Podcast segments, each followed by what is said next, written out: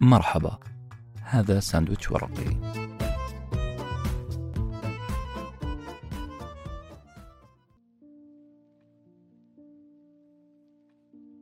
أصدقائي أصدقاء ساندويتش ورقي مساء الخير صباح الخير كل أيامكم إن شاء الله خير. كتاب اليوم عنوانه ما الذي تقول بالتحديد? وهو كتاب عن قوة اللغة أو فن الإقناع بل هو عن سحر قولبة اللغة بشكل جديد. كيف هذه الصياغة الجديدة في الوقت الصحيح بالطريقة الصحيحة؟ وراح تحقق لك هدف تواصلي ناجح. كتابنا What Exactly to Say للمؤلف فيل جونز هو ضيفنا اليوم. أسوأ شيء تسويه في حياتك عند محاولة إقناع الآخرين إنك تفكر في الطريقة التي تقول فيها ما تريد أن تقوله. وهذا الشيء ما هو لغز، لأنك وقت ما تتكلم أنت قاعد تتعامل مع عدد لا نهائي من العناصر. قاعد تفكر في أفكار، في أرقام، في أسلوب لإيصال هذه الأرقام والأفكار، قواعد لغة، أصوات، نطق أو لكنة. أنت قاعد تتعامل مع كل هذه العناصر في نفس الوقت. أنت تتعامل مع ألف شغلة وشغلة ومجرد التفكير في كل هذه العوامل في اللحظة الحاسمة اللي هي لحظة إقناع شخص بفكرتك حتكون المهمة صعبة نوعا ما أنت زي لاعب كرة القدم اللي يحاول يفكر كثير قبل يشوط ضربة الجزاء. تفكر في الجمهور في قوة الشوتة اتجاه الحارس مستوى ارتفاع الكرة في في في. التفكير في تلك اللحظة في هذه العناصر كلها راح يضيع لك ضربة الجزاء وفي نفس الوقت راح يضيع لك الفكرة وأسلوب الإقناع اللي حتقنع فيه غيرك. أنت في النهاية راح تضيع الركلة وراح تضيع مستمعك. ما أنسى أنه هذا الكلام قاله اللاعب المصري والمحلل الكروي حاليا أبو تريكة. أبو تريكة وهو يعلق على ضربة جزاء سالم الدوسري اللي ضاعت قدام بولندا. قال اللاعب فكر كثير قبل يشوت تردد كثير وهذه كارثة أي شخص ينفذ ضربة جزاء. المفروض يكون عارف كل شيء راح يعمله قبل تقدمه إلى ضربة الجزاء. نفس الشيء عند الإقناع. المفروض تكون مسلح بالأسلوب المناسب بالتركيبة اللغوية المناسبة بالرتم وحتى نبرة الصوت المناسبة. كل اللي عليك وقتها أنك تركب كل هذه الأدوات على فكرة تود طرحها للناس. كتابنا اليوم هذا عملي بامتياز. وبلغة الإنجليز نقول أنه practical book. يعني كتاب عملي جدا. ولو ما بالغت راح أقول إنه too practical يعني عملي بزيادة. لأنه يقول لك شيء مثلا زي إذا بغيت تقنع شخص بفكرتك أو منتجك خليه يشوف نفسه في المستقبل بعد استخدام منتجك أو فكرتك. ساعد هذا المستمع أنه يشوف منتجك عليه بعد فترة. كيف؟ من خلال استخدام مقنن للغة. الكتاب مو بس كذا يتكلم بل يقول لك قول واحد اثنين ثلاثة بالمليمتر. وخلي المستمع يشوف نفسه في المستقبل خلي المستمع يتشكل عقله بطريقة معينة خلي نفسية المستمع تكون جاهزة لك. بصراحة أنا عملت مجموعة تجارب اجتماعية بسيطة استخدمت فيها بعض الصيغ اللي علمني عليها الكتاب والنتيجة أني نجحت بامتياز مع مرتبة الشرف. بقيت أصدقائي نقطة سريعة. هل استخدامي لهذه الصيغ عشان أقنع الناس؟ هل استخدامي هو شيء أخلاقي؟ أو لا أخلاقي؟ هل يجوز أني أمارس سطوة اللغة لفرض فكرة على الناس؟ هل ضميري بيكون مرتاح وأنا أتلاعب بالكلمات وأرى الناس تقتنع بلا وعي بما أقوله؟ هنا نقطة حساسة جدا لازم أفرد لها سفرة محترمة شوي. أولا الخداع في كل الشرائع والأديان والمذاهب الأخلاقية الوضعية أو في غالبيتها العظمى الخداع صفة سيئة لكن لو جينا لهذا الكتاب فهو كتاب إقناع أكثر من أنه كتاب خداع. وسؤالي هنا ببساطة وأبغاكم تجاوبوني. إحنا ليه نتشيك إذا كنا رايحين موعد مهم؟ ليه نلبس أغلى ما عندنا ونقدم للضيوف أفخم طقم صيني إذا جانا ضيوف؟ ليه نعمل ديباج لخطاباتنا الرسمية؟ ليه نكلم عميلنا بابتسامة عريضة؟ الجواب الأكيد مو لأننا نهيم حبا في كل من راح نقابلهم بل لأن الدنيا ماشية كذا. إحنا بنلبس الأفخم عشان نترك أثر في عقل وقلب من نقابل. إحنا نتحدث بلباقة شديدة عشان نجهز العميل لاستقبال ما نقول بصدر الرحب إحنا نقدم الأطقم الصينية اللماعة نقدمها لضيوفنا عشان يعرف ضيوفنا أننا عايشين في نعيم وإنه حتى الأندومي بناكله في صحون صينية. خلينا نقولها بشكل أوضح. نحن لا نكذب لكننا نتجمل. التجمل هذا الشرط من شروط قبول الآخر لنا أو على الأقل هو عربون كي نعقد صفقة معه. هذه التراكيب اللغوية اللي راح تسمعها بعد شوي ما هي إلا تجمل لغوي أو برستيج مسموع. التراكيب اللي حتسمعها راح تساعد المستمع المستمع لك إنه ياخذ قرار وغالبا ما يكون هذا القرار في مصلحتك ومصلحته. التراكيب اللي حتسمعها يحتاجها أي قائد يود أن يساعد فريقه في اتخاذ قرار ما. وهنا نجي للنقطة الثانية اللي تخلي هذا الكتاب نوعا ما أخلاقي أو على الأقل ما هو كتاب مدمر أو شيطاني. النقطة ببدأها بسؤال ليه أنا اخترت قراءة ومراجعة كتاب قد يعتبره البعض كتاب مخادع؟ ببساطة لأنه الكتاب اوريدي موجود كتب وانتهى وموجود في المكتبات. مكتوب باللغة الإنجليزية وترجم لعشرين لغة الصينية الألمانية الأسبانية الروسية وحتى العربية. يعني الكتاب منتشر وقاعدين الناس يقرؤونه ويمارسونه على بعض. والأهم أنه أكيد هذا الكتاب قاعد يمارس علينا إحنا بالتحديد كعرب. فلو افترضنا أنه كتاب شرير وأنه يعلمنا شغلات لا أخلاقية فاللا أخلاقية هذه قاعدة تمارس علينا وبلغات عدة من شعوب عدة. هذه الشركة السيوية مثلا مندوب مبيعاتها قاعد يستخدم لغة تعلمها من الكتاب عشان يدفعني أنا العربي إني أتخذ قرار بشراء بضاعته. الأوروبي قاعد يستخدم منطق لغوي حريف جدا عشان يقنعني بمبدأ هو مقتنع فيه. الأمريكي الجنوبي بلغة أسبانية قاعد يروج لنادي في بلده أو منتخب بلده ويقنعني أنه أفضل نادي تشجعه هو ناديه. كيف قاعدين يسوون الكلام هذا باستخدام تراكيب معينة مفردات معينة تعلمها من الكتاب. يا جماعة الكتاب قاعد يمارس علينا وبالتالي دراسته وفهم طرق الإقناع اللي فيه قد تكون وبلغة كرة القدم قد تكون قراءة هذا الكتاب ومراجعته محاور دفاعية مهمة عشان أمنع الخصم من اختراقي بدون إرادتي. على الأقل فهم هذه الطرق اللغوية يساعدني آخذ قراري معه بعقلانية. ما أكون فقط شخص خضع لهذه التراكيب وتأثرت نفسيته وسيكولوجيته ومشى بلا وعي في القرار الذي يريده الآخر.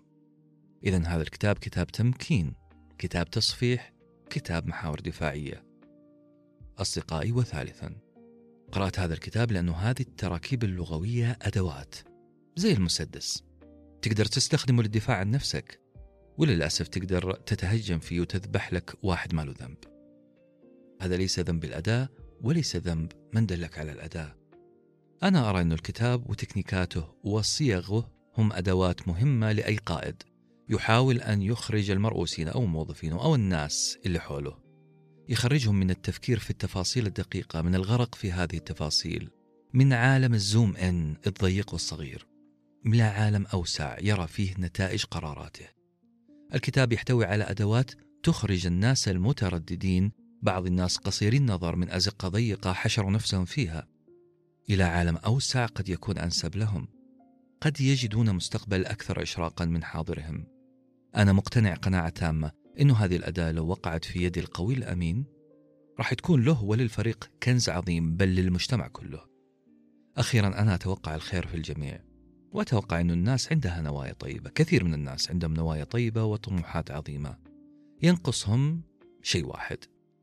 جواب سؤال كيف أقنع وأري الآخرين وأساعدهم ليروا ما أرى من ميزات في نواياي في تخطيطي في أفكاري في طموحاتي؟ الكتاب هنا دوره يزود هذه الناس الطيبة. يزودهم ببروتين لغوي قوي يمكنهم من مساعدة الآخرين في رؤية صواب قراراته فكرته وطموحه. وصدقني عزيزي المستمع والمستمعة أنت ما قاعد تسمع هذا الكلام إلى هذه اللحظة؟ وما قررت تاخذ قفزة إيمانية وتضغط على زر بلاي وتسمع الحلقة. اللي عنوانها واضح. أنت ما سويت هذه الأشياء إلا لأنك متفتح تجاه فكرة الإقناع. فيك بشكل من الأشكال حس قيادي وودك توصل رسالتك بأفضل شكل ممكن. الأحلى من فكرة أنه الكتاب قاعد يقدم لك صيغ ثابتة واضحة سهلة الحفظ والتذكر والاستخدام أنه ما يؤمرك أمر باستخدام هذه الصيغ وبس. لا هو يحاول يشرح لك نفسية المستمع عندما تقول له واحدة من الصيغ عندما تستخدم معه واحدة من التراكيب اللغوية. يقول لك قاعد يدور في عقل المستمع وقلبه كذا وكذا وكذا. يعني مثلا لما تسأل عميلك بعد شرح وافي منك وتقول له هل عندك أي استفسار؟ أنت استخدمت أسلوب المعلم اللي خلص الدرس وما له نفس يستقبل أي أسئلة. لذلك الطلاب حيفهموا منك أنه ما عندي إلا نعم أو لا. وفي الغالب بيقولون لا ما عندنا أي استفسار. بدل من هذا السؤال بدل من سؤال هل عندك أي استفسار غير الصيغة. ساعد اللي قدامك أنه يتجرأ ويسأل. ساعده أنه ياخذ قرار جريء ويدور على سؤال فعلا يهمك ويهمه. سؤال يخلي سرسوب الحوار مع العميل يستمر. حول سؤالك من هل عندك أي استفسار إلى أنا متأكد أنه عندك استفسارات بخصوص السعر أو الخدمة أو الخامات اللي أقدمها. يا ترى إيش خطر في بالك من سؤال الآن؟ ماذا يدور في بالك من سؤال لي الآن؟ بهذه الصيغة أنت فتحت أبواب لعميلك عشان يسأل. لأنه في باله الآن يدور كلام. لأنه في باله الآن أنه لا يوجد أي انزعاج أو استعجال منك. أنت ما أنت قاعد تضغط عليه؟ حيدور بسرعة مكوكية عن التساؤلات اللي فعلا قاعدة تدور في راسه أو دارت في راسه. فرق كبير بين الصيغة الأولى والثانية وعشان كذا جاء الوقت أقول لكم أنه قبل كل صيغة من هذه الصيغ الإقناعية راح تسمعوا مني قصتي مع مشهد في فيلم سينمائي عظيم وكيف ارتبط هذا الفيلم بشكل أو بآخر بالصيغة اللغوية في كتاب What Exactly to Say. كتاب اللي أسميه بلغتنا الدارجة إيش أقول بالضبط. نبدأ مع المشهد الأول مشهد من فيلم Invasion للممثلة الأمريكية نيكول كيدمان.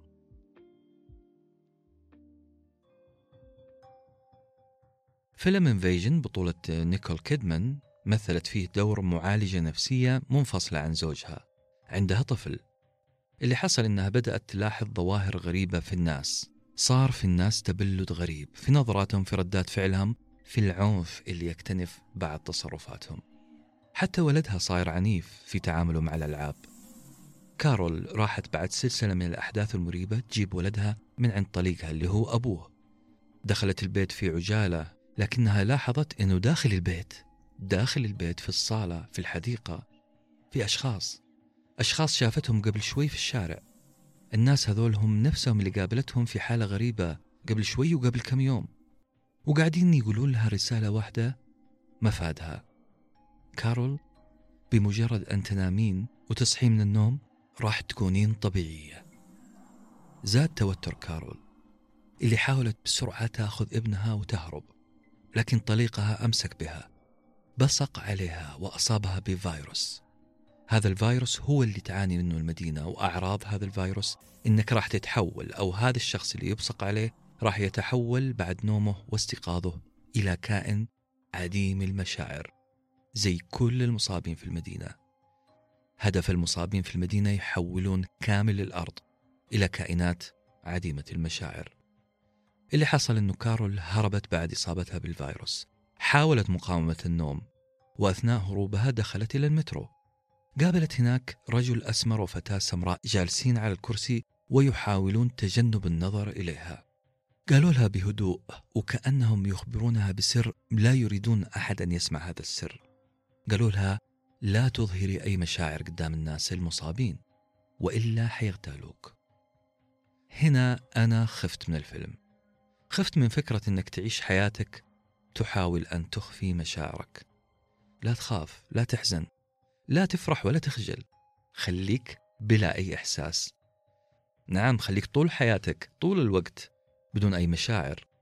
وأنا أتفرج على نيكول كيدمان ومحاولتها إخفاء مشاعرها قدام كل المصابين. فعلا قاعد أسأل نفسي سؤال كيف يقدر الإنسان يتحكم في مشاعره وما يظهرها للآخرين؟ والأهم كيف قدرت كارول في الفيلم؟ كيف قدرت تخلي دماغها من الضغط اللي ممكن يخليها تتصرف كإنسانة؟ كيف قدرت تضبط مشاعرها وتتصرف بعقلانية في ظل الوضع الراهن؟ كيف تعاملت مع هذا الضغط؟ هو موضوع كلامنا الآن. أهمية تخلية الدماغ دماغ المستمع إليك من الضغط. كيف هذا الشيء حيخلينا كائنات عقلانية نفكر في قراراتنا؟ ومن هذا الفيلم اتجهت لأول صيغة وأول تركيبة لغوية من تركيبات كتابنا اليوم. تركيبة عنوانها أنا ماني متأكد إن كان هذا الشيء يناسبك لكن خليكم معنا.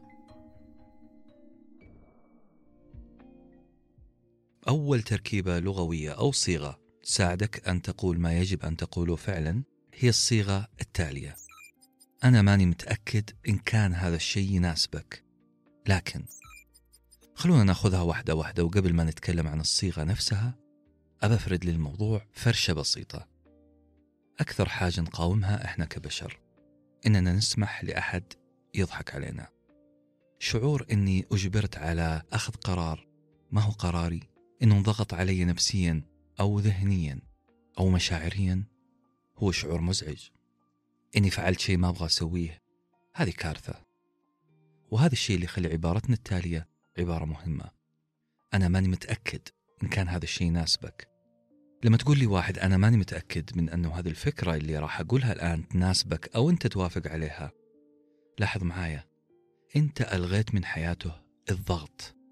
هي عبارة سحرية. تحول كلامك من عامل ضغط على المستمع إلى إيحاء كامل أو إلى حقيقة كاملة بأنه حر في الموافقة أو الاختلاف. عامل الضغط انتفى. وبكذا أنت كسبت مستمع ممكن يفكر أكثر من مرة قبل ما يعترض قبل ما يتجاهل أو يحس حتى بذرة شك تجاهك. خلينا نقول مثال أنك رايح لمدير القسم عندك وعندك فكرة تصميم تطبيق راح يريح القسم كله من هم المهام وإنجازها. مشروع خرافي أنت ناوي تصممه وتبغى ميزانية عشان تنفذ. تقدر تروح للمدير وتقول له شيء زي أنا ماني متأكد إذا كان تطبيق المهام اللي راح أعرضه عليك يناسبك أو لا يناسب الشركة أو لا هل أنت تحتاجه جدا أو لا؟ لكن وتبدأ بعدها بسرد فكرة مشروعك. اللي عملته في الخطوة رقم واحد إنك نزعت الضغط أو الإحراج بينك وبين مديرك.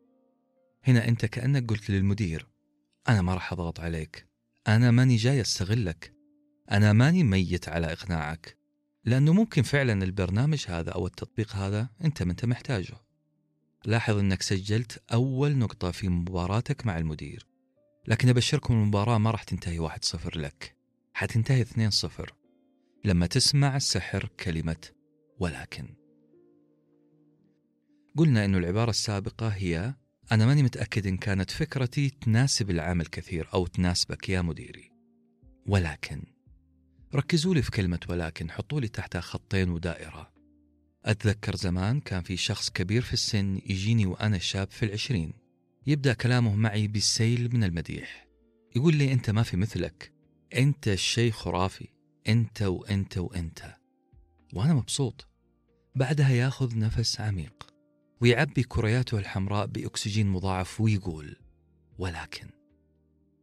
صدقوني يا أصدقاء كل المدح السابق ولا كأني سمعته لأنه تركيزي انصب على ما بعد كلمة ولكن.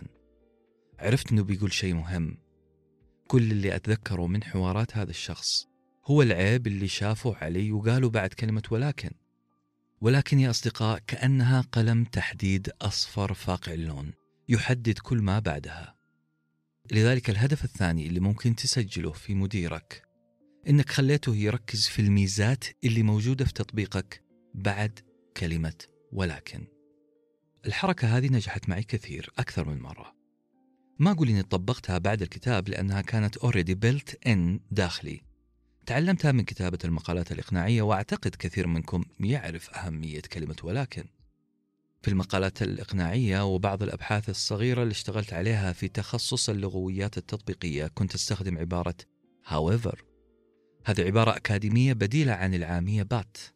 ولكن الاثنين لهم نفس المعنى اللهم واحدة برستيج أكاديمي وواحدة لا عامي محلي. أتذكر مثلا كنت أمدح في الجرائد والمجلات الإنجليزية كمادة تعليمية للطلاب طلاب اللغة الإنجليزية. كنت أقول أنه الجرائد والمجلات اللي مصممة للناس العادية في أمريكا وبريطانيا أفضل من الكتب المصممة لمتعلمين اللغة الإنجليزية. قلت على ما أتذكر شيء زي هنالك جدل حول صعوبة قراءة المجلات والجرائد المحلية المكتوبة خصيصا لأهل اللغة الأصليين. الأسباب المقدمة كثيرة. مثلا في المجلات والجرائد في قضايا لا تهم الطالب السعودي العربي. ولكن ماذا يعني أن يشعر الطالب السعودي بأنه يمسك بمجلة حقيقية بين يديه؟ كيف سيكون اثر ذلك؟ الأثر النفسي عليه وهو يخرج المجلة أو الجريدة أمام زملائه. كيف حتكون ثقته في نفسه عندما يقرأ مجلة حقيقية لم تفبرك له من أجل التعلم؟ كيف حيكون مرتاح وخالي من أي شكوك عندما يحمل بين يديه مادة حقيقية عن المجتمع يقرأها كل الناس وليس شيء مبسط له؟ قد يثير ذلك الإحساس بأنه كائن اجتماعي كباقي متحدثي اللغة يقرأ ما يقرؤون. خاصة إن كان لديه خلفية بسيطة عن موضوع المقال وخاصة لو كان فيه مشرف قريب منه يسهل عليه اقتناص المعنى الكلي للقطعة. صحيح أن الجرائد صعبة لكن ماذا لو عاملنا الطالب السعودي كإنسان لديه خلفية كافية؟ يدخل بها ساحة المجلات والجرائد الإنجليزية ويتعود على تفكيك رموزها بالتدريج. أصدقائي لاحظوا حجتي اللي استحسنتها مشرفتي الإنجليزية. حجتي اللي انطلقت كلها بعد كلمة ولكن. أنا ما ضغط على قارئ المقال أو قارئ الدراسة. ما ضغط على أصحاب الرأي الأول. ما سفهت رأيهم. ما مارست عليهم سلطة فكرية وديكتاتورية بل افترضت صحة ادعائهم. لغة المجلات والجرائد صعبة. لكن وبدأت أسرد ميزات المجلات والجرائد. أشعلت مصباح مركز أو spotlight على حججي بعد كلمة ولكن. الشاهد هنا أن المشرفة استحسنت رأيي. رغم اعتراضها علي خاصة أن الجرائد والمجلات اللي قدمتها لها كانت غارقة في المحلية والسوقية لكن على كل حال الدراسة نجحت بامتياز. قبل لحظات قلت كلمة على كل حال أو على أي حال. هذه العبارة العظيمة تشبه كلمة ولكن لأنها تتوسط نقيضين هذه العبارة على كل حال أو على أي حال استخدمها الكاتب الأمريكي كينيت كيث في كتاب عظيم اسمه الوصايا المتناقضة. هذا الكتاب سهل ممتنع لغته بسيطة ومعاني عظيمة يقدم فيه الكاتب ما يحصل في الواقع وعكسه ما يجب أن نفعله رغم هذا الواقع. مثلا يقول ستعمل الخير وسيفسر الناس هذا العمل بأن وراءه نية خفية ومصلحة شخصية وأنانية. ولكن اعمل الخير على أي حال. وأنا أقرأ هذه العبارات كمية الشعور الإيجابي اللي تتركه عبارة ولكن وعلى أي حال غير طبيعية. بحسب استطلاع شفهي عملته مع أصدقائنا في تويتر على حساب ساندويتش ورقي. يقولون إنه رنت على أي حال كانت موسيقى مقنعة. وضعت النصيحة اللي بيوصلها الكاتب تحت الأضواء.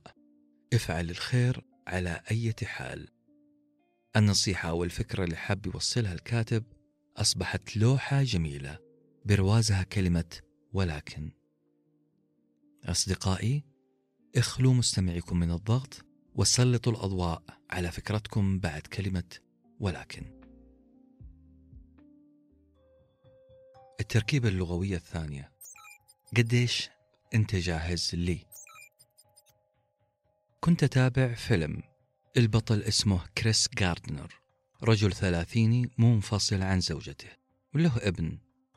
هذا الشخص استثمر كل مدخراته وممتلكاته في تسويق جهاز طبي من اكتشافه. في رحلة استثماره وتسويقه لهذا المنتج تبدأ حالته الاقتصادية في التذبذب بل في الانهيار في غالب الوقت. تتلخبط حالته الزوجية تطرده زوجته من البيت ليجد نفسه هو وابنه في الشارع. هائم ومتنقل من حمامات عمومية إلى سكن المعوزين. سكن قذر جدا تفوح منه رائحة المخدرات والجريمة. خوف هذا الأب على ابنه وهو في هذه الحالة النفسية السيئة كان مفترق طرق بل كانت مفارقة عجيبة. كان بين نارين. كيف يستطيع أن يظهر لابنه أنه كامل القوة؟ بينما هو بينه وبين نفسه يعيش حالة انهيار شبه كامل. أثناء فترة هدنة كان كريس وابنه يلعبون كرة سلة. الابن سجل نقطة. الأب يبتسم ويقول له okay أنت تذكرني وأنا صغير. ما كنت ماهر كفاية في السلة ويبدو أنك زيي. أنت ما تمتلك المهارة الكافية لذلك ما أبغاك تلتهي في لعب السلة ليل نهار. السلة ما تناسبك. تمام؟ الولد أعطاه نظرة بريئة وقال له حاضر. right فجأة سكت كريس. تغيرت ملامح وجهه. وبدأ يطلق طلقات عبارة عن حوار أبوي. أجمل حوار ممكن تسمعه في السينما. قال للأب للابن hey لا تسمح لأحد يقول لك إنك ما تقدر على فعل ما تريد. لا أحد حتى أنا. okay. رد الابن right أكمل الأب قائلا أنت عندك حلم لازم تحميه. الناس اللي ما تقدر تحقق حلمها راح تقول لك إنك ما تقدر تحققه. إذا بغيت شيء روح وخذه. نقطة آخر السطر.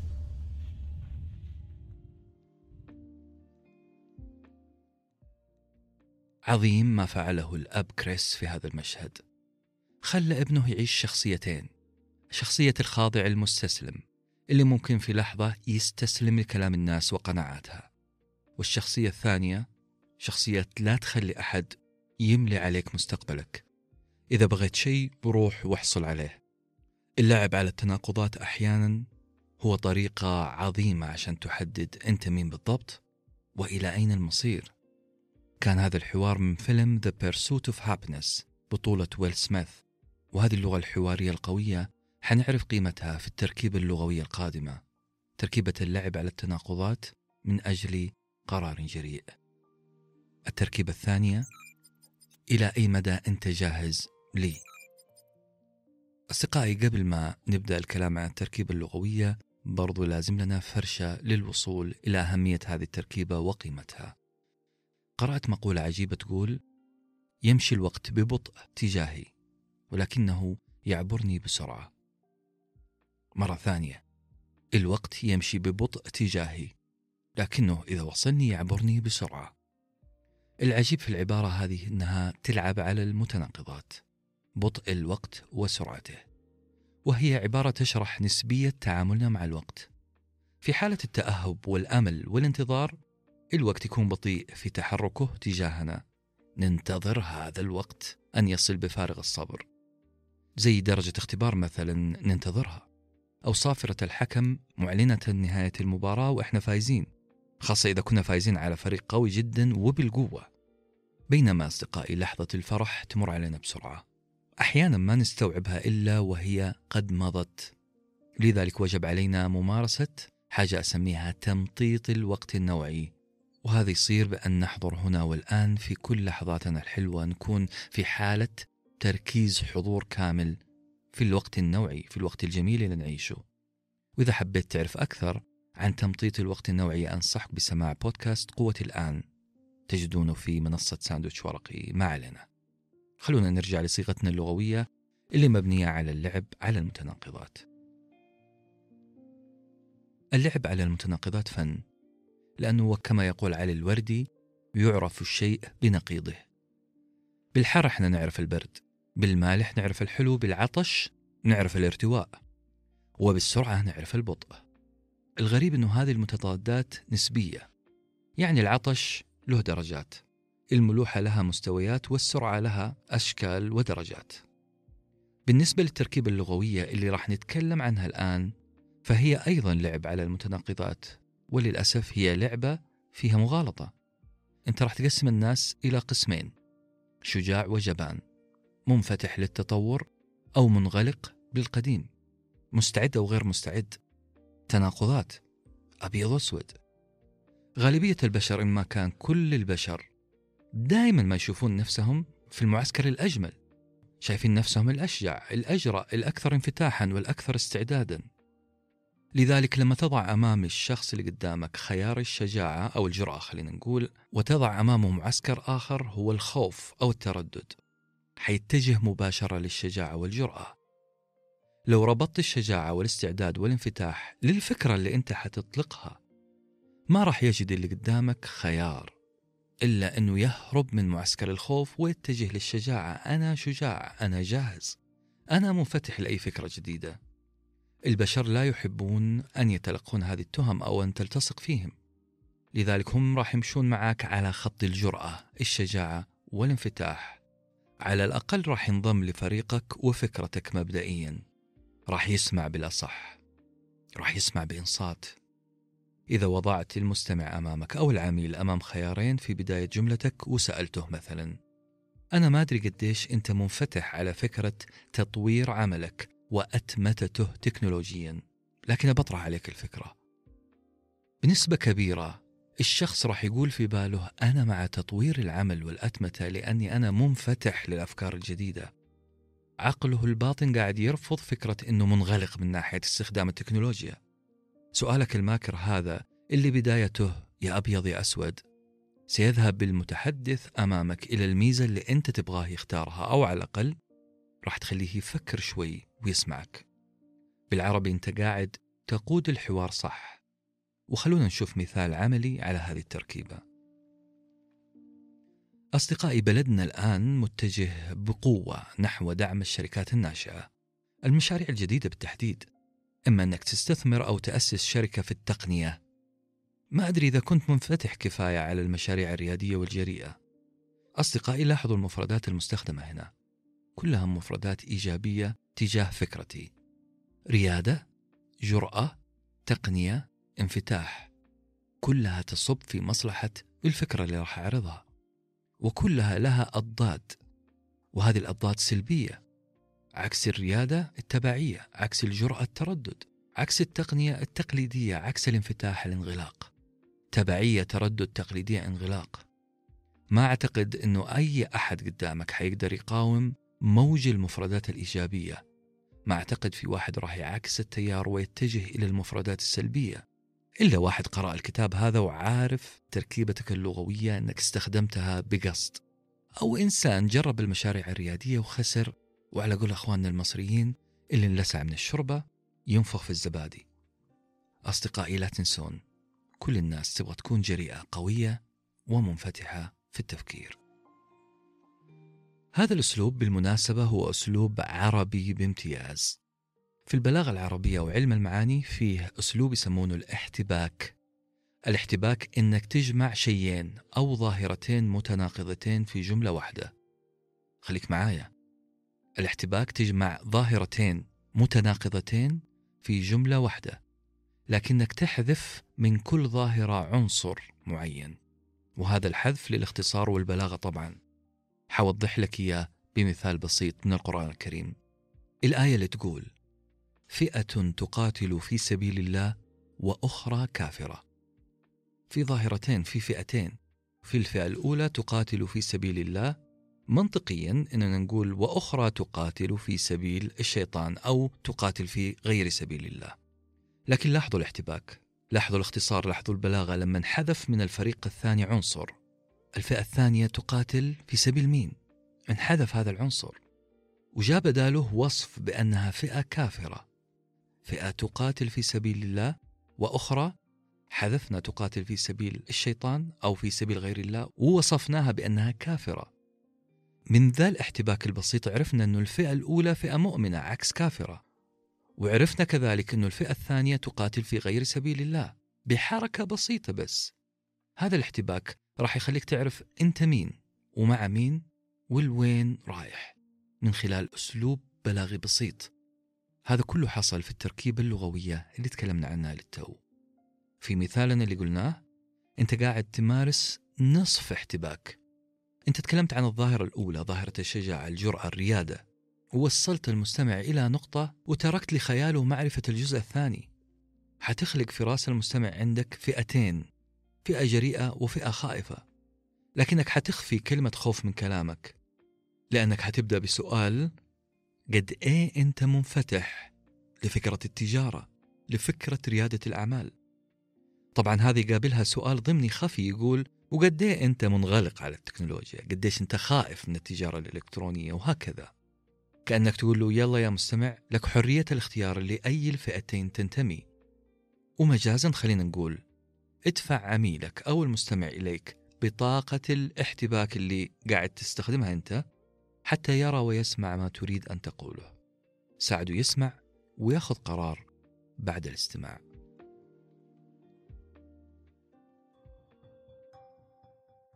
التركيبة اللغوية الثالثة. كيف حيكون شعورك لو؟ فيلم آخر مرتبط بهذه التركيبة اللغوية. كنت أشاهد فيلم لجاك نيكلسون والفيلم اسمه As Good As It Gets. جاك نيكلسون كان كاتب مبدع لكنه فظ مع الناس يعاني من الوسواس القهري ويفضل الانعزال بعيدا عن الناس. علاقته بجيرانه سيئة لكنه يشعر بالراحة في التعامل مع موظفة المطعم المطعم اللي ما غيره أبدا كان يشعر تجاهها بشعور ما. هيلين كانت هي موظفة المطعم وكانت تزجره أحيانا لكن في نفس الوقت تحس بانجذاب له بطريقة ما. الشاهد أنه بعد لقاءات شبه عاطفية بين نيكلسون وهيلين وبعد مواقف زي الزفت بينهم تعامل فيها نيكلسون بفظاظة مع هيلين. جلسوا سوا في مطعم خارجي وقال لها اسمعيني أنا ناوي اليوم أقول كلام لطيف عنك إطراء حقيقي. ردت عليه هيلين أشعر بأنك راح تقول شيء سيء كالعادة. ابتسم لها نيكلسون وقال لا تكوني متشائمة هذا مو من طباعك. هل تعلمين بأن طبيبي نصحني بأن أبدأ في استخدام الحبوب والعقاقير؟ وأنا أكره استخدام الحبوب. نعم أنا أعني كلمة أكره أقصدها حرفيا. الحبوب خطيرة ولها أضرار جانبية و و و. لكن هذا الصباح أنا بدأت في تناول الحبوب. تخيلي هيلين بوجه مستغرب وما هو مستوعب شيء؟ قالت وما علاقة هذا بالإطراء؟ وين الإطراء في الموضوع؟ قال لها نيكلسون أنت ما انتبهتي؟ okay. هذا يعني أن وجودك في حياتي يجعلني أريد أن أكون إنسانا أفضل كل يوم. فيلم عظيم وأداء أعظم وحوار كان إذا ما بالغت هو الأعظم في السينما الأمريكية. كيف وجود إنسان يخليك ترسم سيناريو جديد في حياتك؟ كيف تبدأ تشوف المستقبل بشكل أحسن؟ ويا ترى لو الشخص اللي يكلمك عادة يقدر يخليك تشوف نفسك في مكان أفضل إيش راح يكون موقفك؟ قد إيه راح يعني لك كلامه؟ هنا والآن لابد أتكلم عن التركيبة الثالثة اللي عنوانها كيف راح يكون شعورك لو زمان كان أهالينا يخلونا ندرس بطريقة سهلة جدا بطريقة الخسارة والربح أنه الدراسة راح تخليك تبعد عن الخسارة أو تقرب من الربح. مثلا ينقال لك شيء زي حتقعد طول عمرك تغسل سيارات لو ما ذكرت طبعا ما يحتاج أقول أنه هذه مهنة شريفة لكن أيامنا كان كل طموحنا هو عمل مكتبي وراتب يجري بانتظام كل يوم 25 في الشهر. المهم كان تخويفنا من خسارة هذا المكتب حافز لنا عشان ندرس. وأتوقع اللي في نفس سني الآن مبتسم لأنه هذه الجملة مشهورة جدا أو جملة شبيهة لها انقالت له. طيب والطريقة الثانية طريقة تحفيز أرقى شوية وبرضو أهالينا كانوا يستخدمونها وهي المكسب الكبير. ذاكر يا ولدي وإن شاء الله أشوفك وزير. اللحظة اللي أسمع فيها هذه الجملة ريحة البخور وصلت فص مخي الأمامي وزادت خيالي خيال. المكتب الفخم السيارة بسواقها والقرارات اللي قاعد أصدرها عمال على بطال. الشاهد هنا أنه طريقة أهالينا زمان هي الطريقة السهلة الممتنعة واللي تقدر من خلالها تحفز الناس وأنت بتتكلم مع تغيير بسيط في الصياغة. خلي المستمع يشوف نفسه في المستقبل بتكنيك بسيط. خليه يشوف نفسه في مكسب كبير أو متجنب خسارة كبيرة. اسأله كيف راح يكون شعورك وأنت؟ وكمل بعدها الجملة بمزاجك عزيزي المستمع والمستمعة. كيف حيكون شعورك؟ هو سؤال راح يخلي المستمع يشعر بالراحة. إذا تخيل نفسه في مكان أفضل سواء إذا جنى مكسب أو ابتعد عن خسارة. إذا شعر بالراحة حيبدأ يسمع لك بتركيز. الإنسان فينا ما حيعمل قرار إلا إذا شعر أنه مرتاح. أنت حتساعد المستمع بأنه يرتاح. بسؤالك حتخليه يشعر بالراحة لأنه شاف مستقبله الجميل عيانا بيانا. أقصد شافه في تخيله المستقبلي. أنت قطعت له تذكرة قطعت تذكرة لهذا المستمع أن يسافر بعيدا ويشوف نتيجة القرار اللي حياخذه. مثلا كيف حتشعر لو تحولت شركتك لواحدة من الشركات الرائدة في مجالها؟ كيف هو شعورك وأنت تقيم حفلة بمناسبة استحواذ شركتك على شركة منافسة؟ كيف هو شعورك وأنت طالع تستلم الجائزة أو تسلم رسالة الدكتوراه أو تمسك إدارة شركة عالمية؟ كيف هو شعورك لو خسرت لقب كذا بسبب ترددك في تبني فكرة ما؟ بأن تضع هذا الشخص في وضع الطيران أنت راح تخليه يسافر في رحلة تخيلية. أنت ما راح تجبره على قرار بل راح تحفزه يفكر في اللي قاعد تقوله بمنطقية شوية. المنطق يتبع الراحة الراحة أنت حتقدمها من خلال هذه الصياغة. الشخص اللي قدامك ما حيرفض مباشرة بل راح يبدأ يشوف الفرص ويفكر بجدية في كلامك. ممكن البعض يعتبرها غير أخلاقية لكن جوابي المختصر هو أنت بهذا السؤال تنتشل في كل مرة هذا الإنسان من التفاصيل المعقدة التفاصيل الحياتية اليومية وتخليه يشوف المنظر الصورة الكبيرة المنظر من بعيد أو يشوف أبعد شوية من التفاصيل اللي هو عايشها الآن. هذا السؤال راح ينتشل مستمعك. وعشان أكد لك أنها طريقة فعالة وطريقة فعلا تخليك تشوف أبعد مما تتوقع. راح أخذ اقتباس من كلام المذيع الأمريكي ستيف هارفي هذا المذيع بشواربه الضخمة وأسلوبه الشيق الكوميدي. يقول لك أنت لازم تجرب تسافر في ال business class. لازم تدفع مبلغ زايد شوية وتجرب ال business class في الطيارات. لأنك بهذه الطريقة راح تولف دماغك وتعيد ترتيبه. كل ما تشوف كيف الكراسي مريحة كيف رجولك ما تحتك بالرجلين اللي جنبك. ما حتشعر بذلك الشعور الغريب المزعج؟ كيف أصلا تعامل طاقم الطيارة معك كيف يجيك ذاك الإحساس اللي تقول امم أنا مهم تمسح أياديك بمناديل مبللة وعندك قائمة طعام تختار منها غير الدجاج البلاستيكي اللي يقدم لنا عادة في الدرجات العادية. لما مرة واحدة تجرب ال business class راح يكون صعب عليك صعب عليك تقبل إنك تنحشر مرة ثانية في كراسي الطيارة العادية. مخك حيبدأ يكتشف ألف طريقة وطريقة عشان ترجع لل business class مخك حيتبرمج على البحث عن مزيد من المكاسب عن حلول لأنك جربت بدلة جديدة بدلة غالية سيارة فارهة أو مقعد وثير في الطائرة.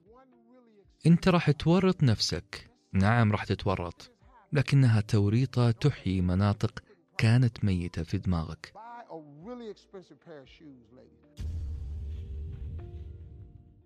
هذا كان كلام ستيف هارفي وهذا هو بالضبط اللي تعمله تركيبتنا اللغوية الثالثة. لما تسأل واحد كيف راح يكون شعورك وانت؟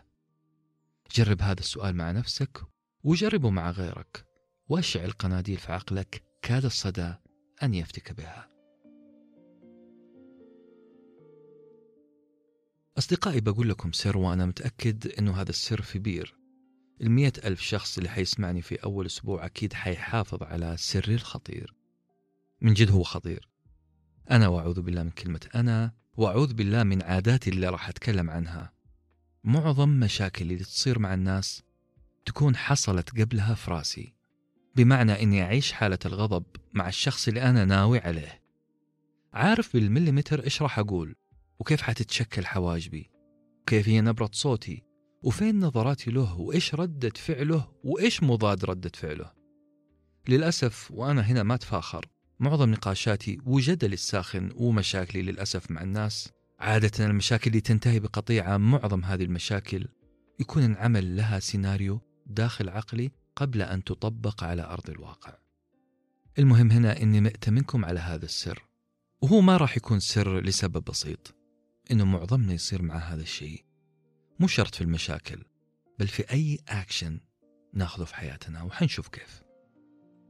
ما قد سمعت أو قلت عبارة زي عمري ما شفت نفسي في هذا المكان أو أنا ماني في هذا المكان.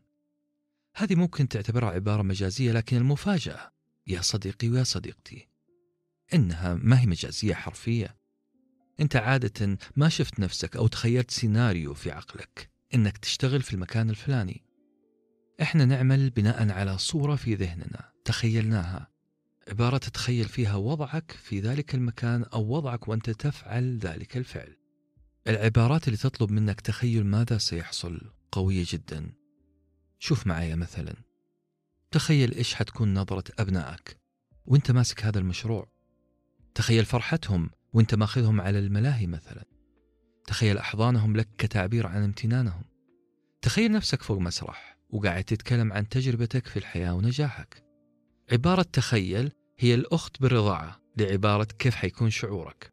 لما أطلب منك تتخيل أنا أبغاك تعمل سيناريو في راسك ولما أقول لك كيف حيكون شعورك أنت أوريدي حتعمل سيناريو في راسك. الاثنين لهم نفس الأثر والاثنين مهمين عشان تساعد المستمع أو العميل يشوف أبعد من أرنبة أنفه. استخدم كيف حيكون شعورك وتخيل. التركيبة الرابعة. أراهنك إنك زيي. التركيبة الرابعة. تذكرت فيها فيلم شاهدته قبل فترة. الفيلم اسمه ذئب وول ستريت والفيلم مستوحى من قصة حياة رجل الأعمال السابق جوردن بلفورت بطله ليوناردو دي كابريو. يعمل وسيط في المضاربات في البورصة العالمية الأمريكية طبعا. واللي صعد في سلم المليونيراتية بسرعة بسبب لسانه إقناعه تحفيزه لكل الموظفين. اللغة اللي استخدمها في عملية البيع الصعب كانت ملهمة. رغم كل كوارثه الأخلاقية وفساده المالي كان ليوناردو دي كابريو في مكتبه. لاحظوا معايا كيف بدأ كلامه مع موظفيه السماسرة.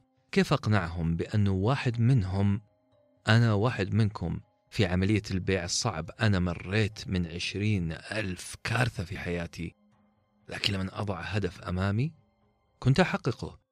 كيف كان يتعامل ليوناردو دي كابريو مع التليفون لإقناع الناس بالشراء؟ أمسك ليوناردو دي كابريو قدام أكثر من ثلاثين موظف بسماعة الهاتف وبدأ يقول شايفين هذه العلب السوداء المسماة بالتليفون؟ راح أقول لكم سر صغير عنها. هذه الأجهزة ما راح تتصل بنفسها على العملاء. بدونك هي صناديق غبية غير ذات قيمة. ما راح يكون لها أي قيمة إلا إذا كان وراءها شخص عنيد محارب قوي. شخص كلمة لا ليس متوقع أن يسمعها من عملائه. نحن محاربون ولا ننتظر أن تغلق السماعة في وجهنا. لن نرضى. لن تنتهي المكالمة إلا بأن يشتري العميل منا أو يموت. دعوني أخبركم بشيء. لا يوجد أي شرف للفقر. عشت الغنى وعشت الفقر واخترت أن أكون غني. لأني وأنا فقير وعندما كنت أواجه المشاكل. كنت ألبس ساعة بقيمة أربعين ألف دولار وبدلة بألفين دولار لأني أريد أن أبقى غنيا. والآن لو أي واحد فيكم يعتقد أني فارغ سطحي أو مادي يخرج من هذا الباب ويروح مباشرة إلى ماكدونالدز. يشتغل هناك يعيش حياة الزهد مع الزاهدين. هناك هو مكانه. أما هنا فهو مكان للوحوش. قبل ما تقرر تغادر المكتب للعمل في مكان آخر أريد كل واحد منكم أن ينظر لزميلي بجانبه. هذا الشخص اللي تراه الآن واللي راح يقرر أنه يبقى وتقرر أنت أن تغادر. راح تشوف هذا الشخص اللي جنبك. راح تشوفه في المستقبل القريب. أنت راكب سيارة مستعملة قديمة لكن بجانبك في الإشارة زميلك اللي قرر يكمل معنا. يركب سيارة بورش جديدة. بجانبه زوجته الجميلة ذات الجسد الرائع. لذلك اسمعني واسمعني جيدا هل تعانون من ديون؟ هل عليكم مبالغ في البطاقة الائتمانية؟ عظيم كلنا كذا الحل إنك تذهب الآن وترفع سماعة التليفون وتطلب رقم وتقنع العميل هل صديقتك تعتقد إنك خايب؟ روح وارفع التليفون واطلب رقم عميل وأقنعه أبغاكم تتعاملون مع مشاكلكم لتصبحون أغنياء كل اللي عليكم تسوونه الآن هو أن ترفعون سماعة الهاتف وتقول كلام معين تعلمناه سوا. أريد منكم خنق العميل حتى يشتري مئة ألف سهم. هذا اللي أبغاه.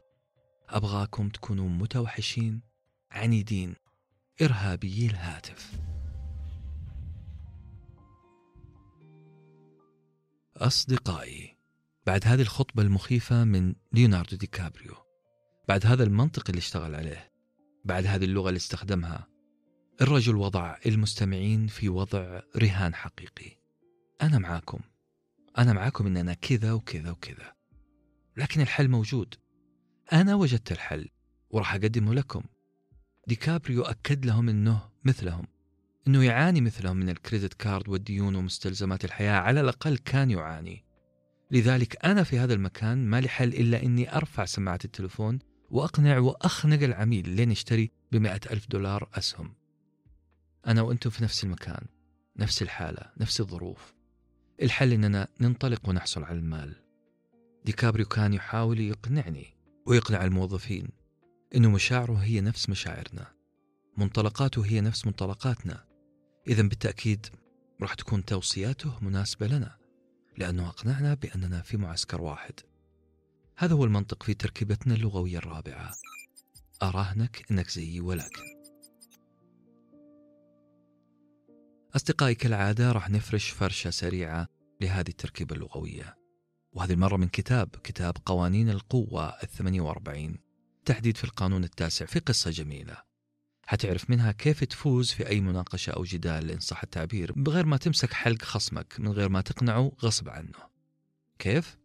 إنك توقف معاه في نفس الصف وبعدها تاخذه بالتدريج لحجتك أو رأيك اللي ودك تطرحه. لأنه المسألة ما هي منافسة على حزام بطولة التايكوندو. المسألة ببساطة أنه عندك رسالة وودك الطرف الثاني يسمعها بهدوء ويقتنع قدر الإمكان. السبيل الأفضل أنك تصف معه في نفس المعسكر.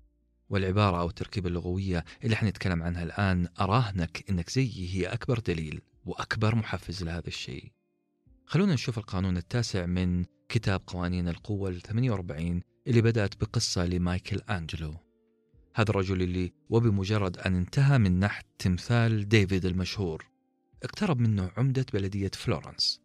أخذ نظرة خاطفة على التمثال ورمى بملاحظة طائشة قال فيها أنه أنف التمثال أكبر من الواقع.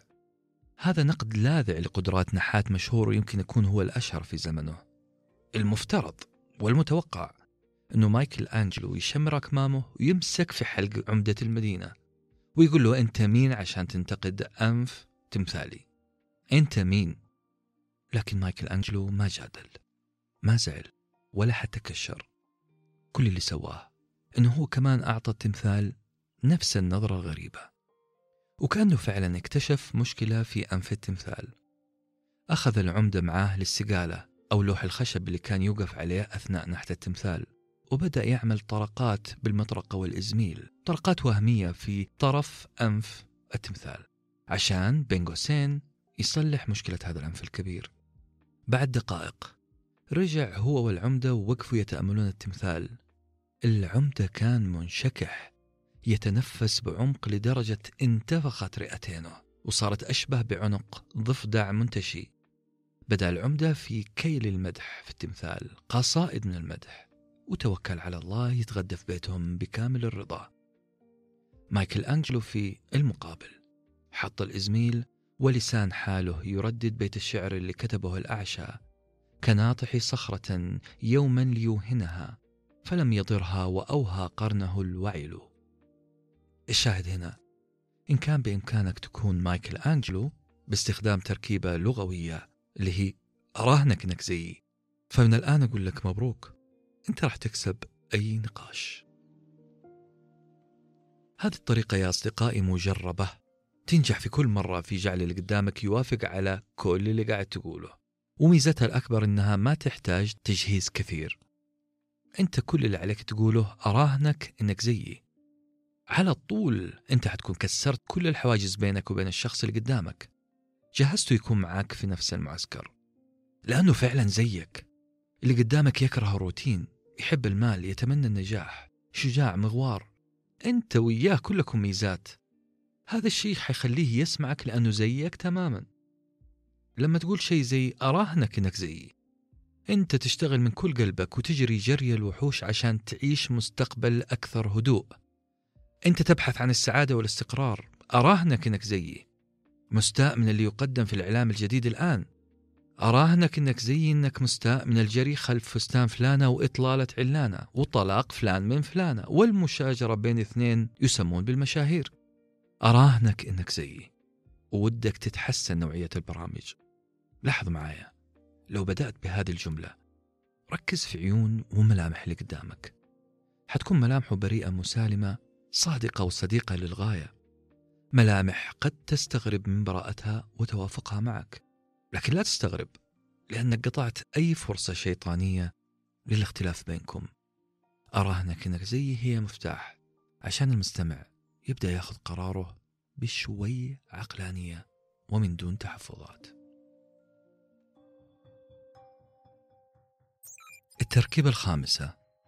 نعم صحيح هذه المشكلة لكن الخبر الجيد أنه أصدقائي أسألكم سؤال عن فيلم اسمه Cast Away كيف استطاع توم هانكس يخلينا نبكي على كرة طائرة هذا السؤال محيرني من اللحظة الأولى اللي انتهيت فيها من مشاهدة فيلم Cast Away فكرة الفيلم بسيطة جدا. توم هانكس في دور تشاك نولاند هذا الرجل ينجو من حادثة طائرة ويجد نفسه يتجول في جزيرة مهجورة وعليه أن يصارع من أجل البقاء.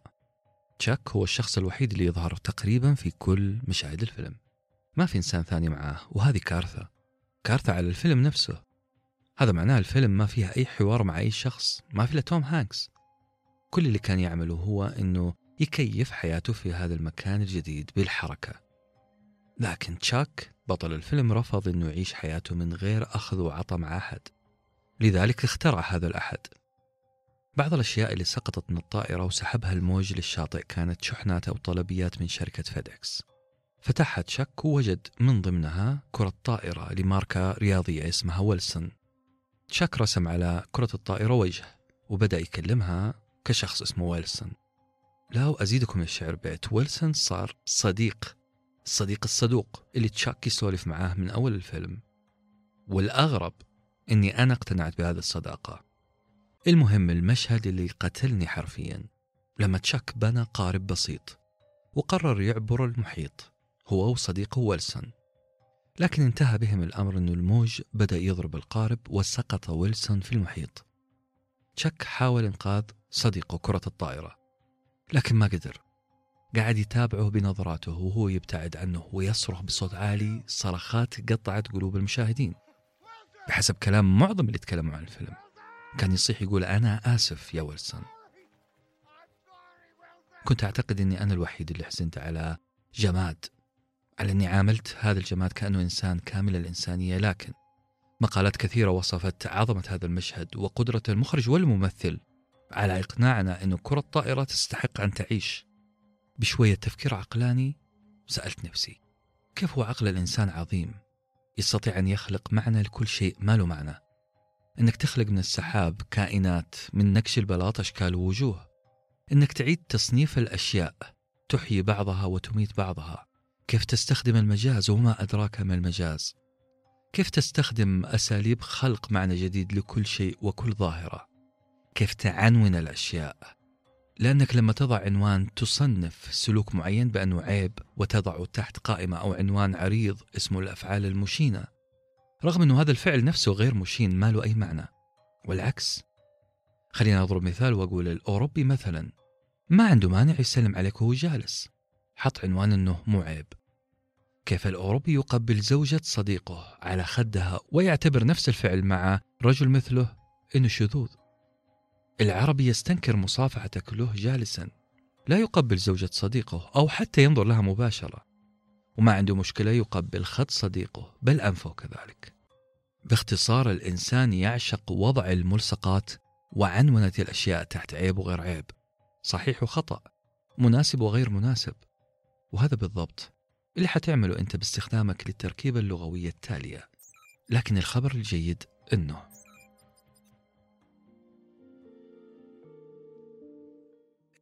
أصدقائي تقريبا روتيني اليومي إني أصحى من النوم آكل لقمة خفيفة عشان أشرب قهوة وأبدأ بعدها أتصفح وسائل التواصل بحثا عن مادة ملهمة أكتب عنها.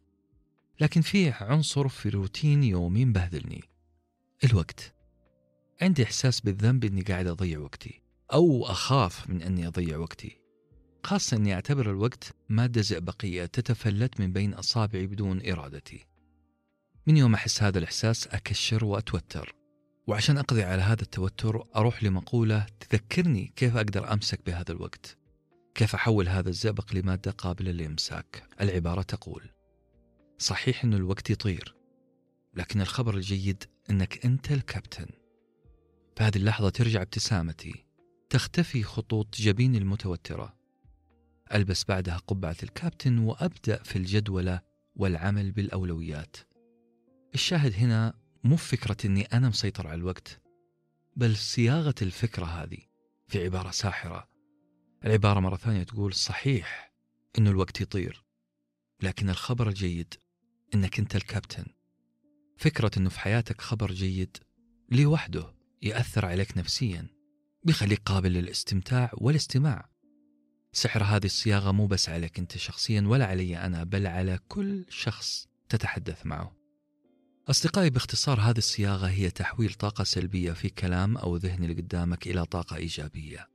هذا التكنيك يسمونه labeling أو العنونة. حط label أو عنوان أو بطاقة على كلام محدثك السلبي أو سلوكه. حط بطاقة على كلامه بأنه okay هذا هو الجزء السلبي لكن الخبر الجيد هو المستمع لا إراديا. سيهرب من أنه يندرج تحت عنوان أو بطاقة مكتوب عليها كلام سلبي. سيتجه مباشرة للطرف الآخر. سيتحول تلقائيا تجاه السلوك الإيجابي. إحنا إحنا في العامية نسميه حط كل كلام محدثك في بكشة البكشة هي قطعة قماش تلف فيها مجموعة من الأمتعة أو الأغراض تلفها كلها داخل قطعة قماش وتنعت هذه البكشة أو هذا الكلام كله بأنه هذا الخبر السيء. بكذا أنت قلت له جنب لي هذا الكلام السلبي حنبدأ بالمعلومات الإيجابية والخطة العملية. أصدقائي العنونة أو وضع السلوك أو الكلام تحت عنوان عريض وتصنيف كبير. هي لعبة لغوية نفسية فتاكة. وظيفتها توضيح المفاهيم. ترجيح كفة على أخرى. الإقناع بشكل عام. العنونة هو فن لا يتقنه إلا عقول صافية جدا. أزعم أنه أحد هذه العقول هو عقل الدكتور الأديب غازي القصيبي.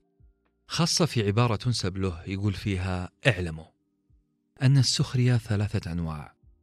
سخرية من الذات وهي سخرية الواثقين. والنوع الثاني سخرية من الأقوياء وهي سخرية الشجعان. والثالث هي سخرية من الضعفاء. وهي سخرية الأنذال. لاحظوا كيف القصيبي رحمة الله عليه بعد هذه العبارة خلاني أكثر حذرا في استخدام السخرية. على الأقل هو حط لي وحط لكم معيار.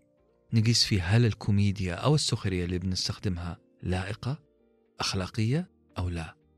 إذا أنا بحثت عن الحلقة الأضعف في حياتي وسخرت منه فأنا والعياذ بالله من الأنذال. لذلك القصيبي رحمة الله عليه كأنه أعطاك معيار أو مقياس أداة تقيس فيها هذه الكوميديا اللي أنت بتستخدمها. كأنه بهذه العنونة اللي سواها أعطاك أداة. ولما أقول عنونة أقصد أنه عنونة السخرية من الأضعف بأنها نذالة حط لها بطاقة كلما استضعفت الضعيف وسخرت منه كلما استاهلت عنوان النذالة والعكس الرجل أعطانا ترمومتر نقيس فيه أخلاقية ونبل السخرية مثال آخر على العنونة. كان يجيني شاب يكلمني عن مقرر علم الاجتماع. كان يقول لي أنه كل كلام الكتاب المقرر عليهم عبارة عن أسماء مؤلفين وأصحاب نظريات وأنه نظرياتهم كلام مجرد صعب ينحفظ. كان خايف موت من المادة أنه يرسب فيها. عملت معاه حركة العنونة. قلت له فعلا علم الاجتماع وكتب علم الاجتماع فيها حشو رهيب. قراءتها مملة كثيرا. لا أزيدك كمان خبر سيء. معظم علوم الاجتماع والنفس والتربية العلوم الإنسانية ككل عبارة عن أسماء ونظريات مجردة. لكن الخبر الجيد. في هذه اللحظة هذا الطالب فتح عيونه مضبوط معايا. على الأقل شفت لمعة في عينه. الله أعلم هي لمعة دموع خوف من الاختبار ودرجة الاختبار أو هي لمعة أمل. أعتقد أنها الثانية. المهم أني قلت له الخبر الجيد أنه حفظ الأسماء وربطها بفكرة مجردة هي لعبة عقلية كل اللي تخرجوا من كليات التربية والعلوم الاجتماعية سووها وضبطت معهم. اربط الأسماء بالصور عشان تحفظ هذه الأسماء. كذلك استخدم هذه الصور اللي أنت ربطتها بالأسماء الغريبة وحطها في قصة تخيلية عشان تتذكر الخطوات مثلا. الشاهد هنا أنه كلمة الخبر الجيد دائما ما تقول للعقل الباطن. خلينا نوقف شوية تفكير في المشكلة. خلونا نوقف خوف من خطورة المشكلة وأثرها. خلونا نبدأ التركيز الآن على الحلول. في حلول متاحة قدامك حلول لا تنتهي. هذا اللي يصير في عقل من يستمع إليك. لما تقول له الخبر الجيد كذا وكذا وكذا. حيسمعك وبحرص كمان. اقلب سلبية الكلام اللي قدامك إلى إيجابية من خلال التركيبة اللغوية الخامسة. أصدقائي اخترت لكم خمس تركيبات لغوية من أصل عشرات أخرى. الكتاب جميل خفيف ولطيف. لم يخلو من النقد اللاذع بل من الشتائم. في موقع جودريدز التقط لكم بعض الشتائم. بالعربي حاول أكون متوازن.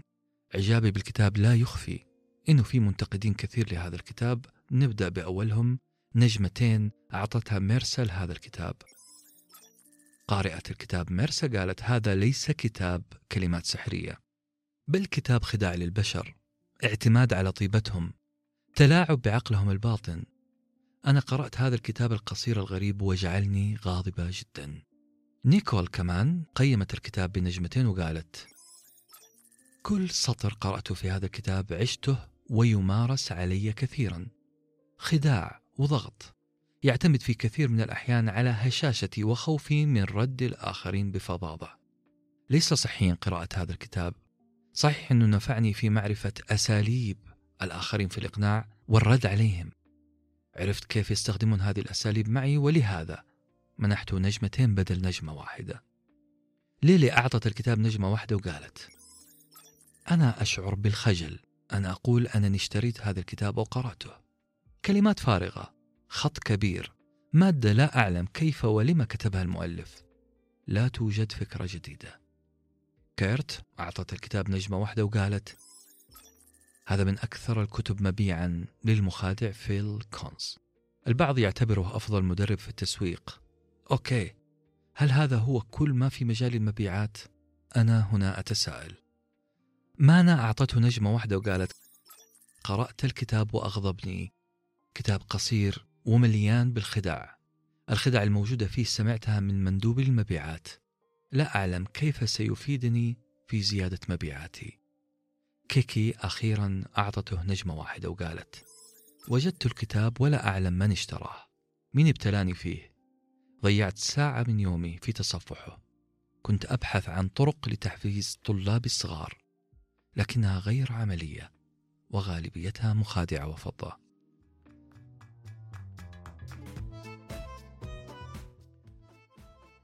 هذه مجموعة انتقادات وعشان أكون منصف اللي أعطوا الكتاب خمس نجوم عدد هائل وكان معظم مدحهم متعلق بأنه الكتاب عملي أنه الكتاب ساعدني أتحدث بشكل أفضل. والآن أنا ما أبغى صادر رأي كل اللي انتقدوا الكتاب لكن بمسك هذه التعليقات بشكل سريع وأشوف هل أنا عندي رد عليها أو لا. فكرة أنه الكتاب قصير هذه ميزة في رأيي في زمن نحتاج السرعة فيه.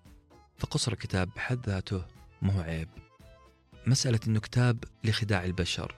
فصلنا فيها في بداية الحلقة وقلنا أنه هذا الكلام إحنا بنستخدمه عادة مع بعض في عقلنا الباطن. لكن هو أعاد صياغة هذه العبارات ليخدم مصلحتك الشخصية. وإن كنت أنا أرى أنه في مصلحة الجميع. اتهام الكتاب بأنه يمارس علي هذه ميزة ذكرتها في بداية الحلقة. قلت أنه هذه الأساليب ممكن أن تمارس علينا للضغط. أو تمارس علينا لإقناعنا أو تمارس علينا لخداعنا. في كل الأحوال فهمي لهذه الأساليب يخليني محصن نوعا ما أو على الأقل يكون قراري عقلاني. ألا تستخدم هذه الأساليب معي بغرض الخداع. إذا كان مندوب المبيعات عنده ما يقوله لمنتجه فهذا حيخليني أسمع بعقلانية للشيء اللي قاعد يقوله. والانتقاد اللي يقول هل هذا هو كل ما في مجال المبيعات؟ يعني مجال المبيعات ما فيه إلا صياغات لغوية معينة. مين قال ذا الكلام؟ المبيعات قسم كامل يمكن يحتاج كلية منفصلة. هذا واحد من المواد اللي ممكن تدرس كيف أتحدث للناس كيف أفهم عقلية الناس كيف أفهم أثر الكلمات على الناس كما يفعل الشاعر. وهل الشاعر يخدع الناس؟ الشاعر بيعبر عن مشاعر إنسانية وأنت إنسان عقلاني. تختار من الشعر ما تريد وترد ما لا تريد. وأخيرا فشل هذا الكتاب في تزويد معلمة بطرق تحفيز الطلاب الصغار. المؤلف من بداية الكتاب ما قال أنه هذا الكتاب للأطفال ولا قال أنه ما هو للأطفال. هو أعطاك مادة خام وأعطاك مفردات وقال لك هذه تأثيرها على المستمع. كون أنه هذا الكتاب لا يصلح في أدغال أفريقيا أو في جبال الهيمالايا أو في مدارس رياض الأطفال فهذه ما هي مشكلة في الكتاب لأنه لم يصمم خصيصا لمعاونة ناس يعملون في رياض الأطفال. يبقى حق الجميع في انتقاد الكتاب لكني أجده مدخل قوي للإقناع وعلى الأقل يلفت نظرنا أنه بإعادة صياغة الكلام النتائج حتفرق بشكل كبير. كان معكم أنس بن حسين وكتاب لو بسميه بالعامية راح أقول إنه عنوانه إيش أقول بالتحديد. وفي أمان الله. كنتم مع ساندويتش ورقي وجبة معرفية نتشارك لذتها.